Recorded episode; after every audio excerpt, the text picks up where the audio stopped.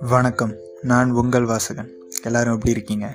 நல்லா இருப்பீங்க அப்படின்னு நம்புகிறேன் இந்த எபிசோடில் நம்ம பார்க்க போகிற புத்தகத்தை பற்றி சொல்கிறதுக்கு முன்னாடி ஞானிகள் அப்படின்றவங்க ஜாதி மதம் நிறம் இனம் தாண்டி மனிதர்கள் அனைவருக்கும் ஒற்றுமையாக வாழ வேணும் எல்லோருக்கும் சத்தியம் ஒன்று தான் அப்படின்ற கருத்தை வலியுறுத்துகிறவங்களாக இருப்பாங்க. அப்படிப்பட்ட ஒரு ஜூஃபி ஞானியை பற்றி தான் நம்ம பார்க்க போகிறோம் ஜூஃபி ஞானி அப்படின்னா அவங்க ஒரு அரேபிய நாட்டிலேருந்து வந்திருப்பாங்க அப்படின்றதெல்லாம் இல்லை. நம்ம ஊர்லேயும் ஜூஃபி ஞானிலாம் இருந்திருக்காங்க. அப்படிப்பட்ட ஒரு ஜூஃபி ஞானி தான் குன்னங்குடி மஸ்தான் சாஹிப். அவருடைய வாழ்க்கை வரலாறை தான் நாகூர் ரூமி அப்படின்றவர் எழுதியிருக்காரு.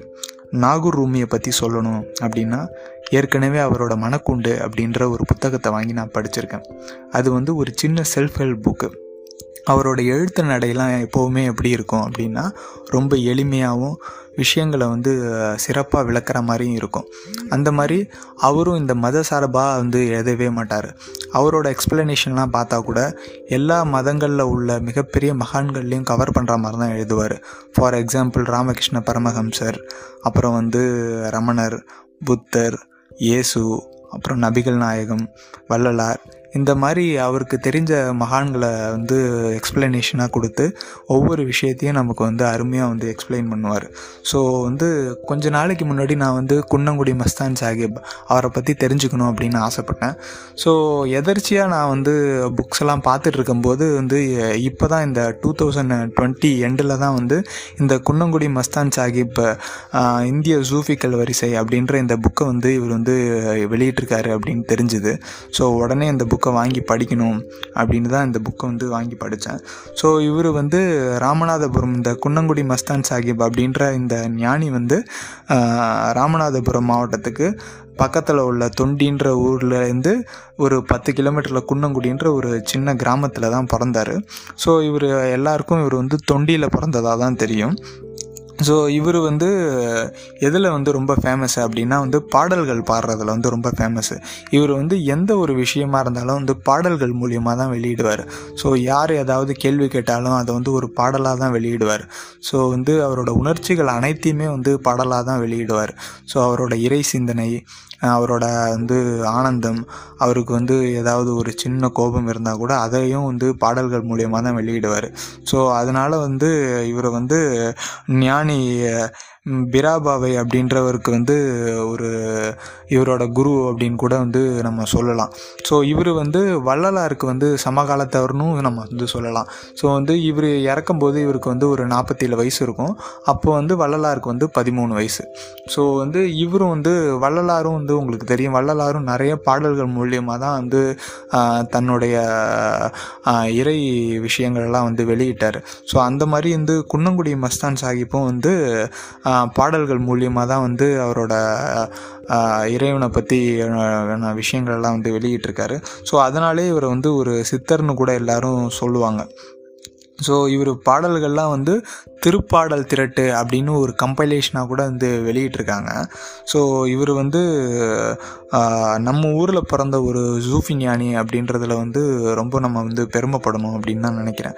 இவர் வந்து மதம் இனத்தை தாண்டி வந்து நிறைய பாடல்கள்லாம் பாடியிருக்காரு. இவர் வந்து இஸ்லாத் மதத்துக்கு அப்படின்னு மட்டும் பாடல்கள் பாடாமல் இவர் வந்து பொதுவான இறை சிந்தனையெல்லாம் வந்து எப்படி இருக்கும் அப்படின்னு பாடியிருக்காரு.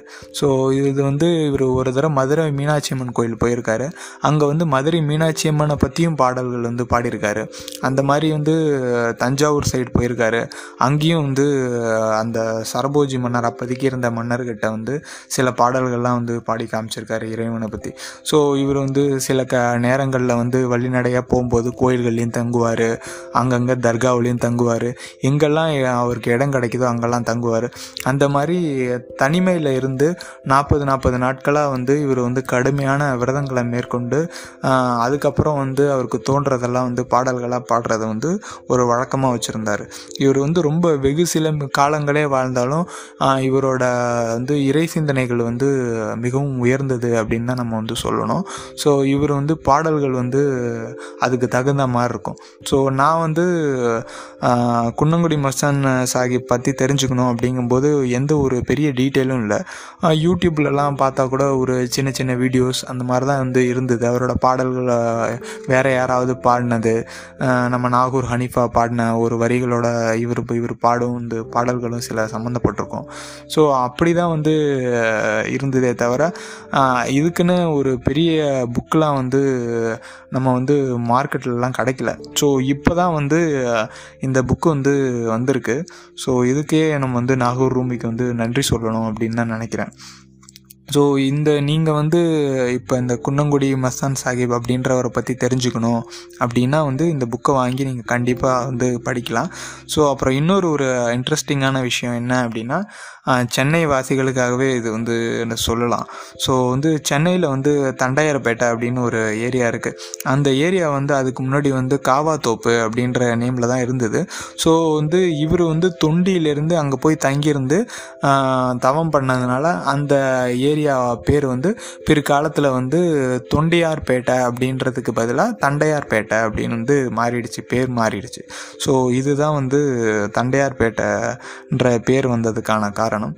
ஸோ இந்த புக்கு உங்களுக்கு பிடிச்சிருக்கும் அப்படின்னு நினைக்கிறேன். பிடிச்சிருந்தா வாங்கி கண்டிப்பாக படிங்க. இது ரொம்ப ஒரு சின்ன புக்கு தான். நன்றி வணக்கம்.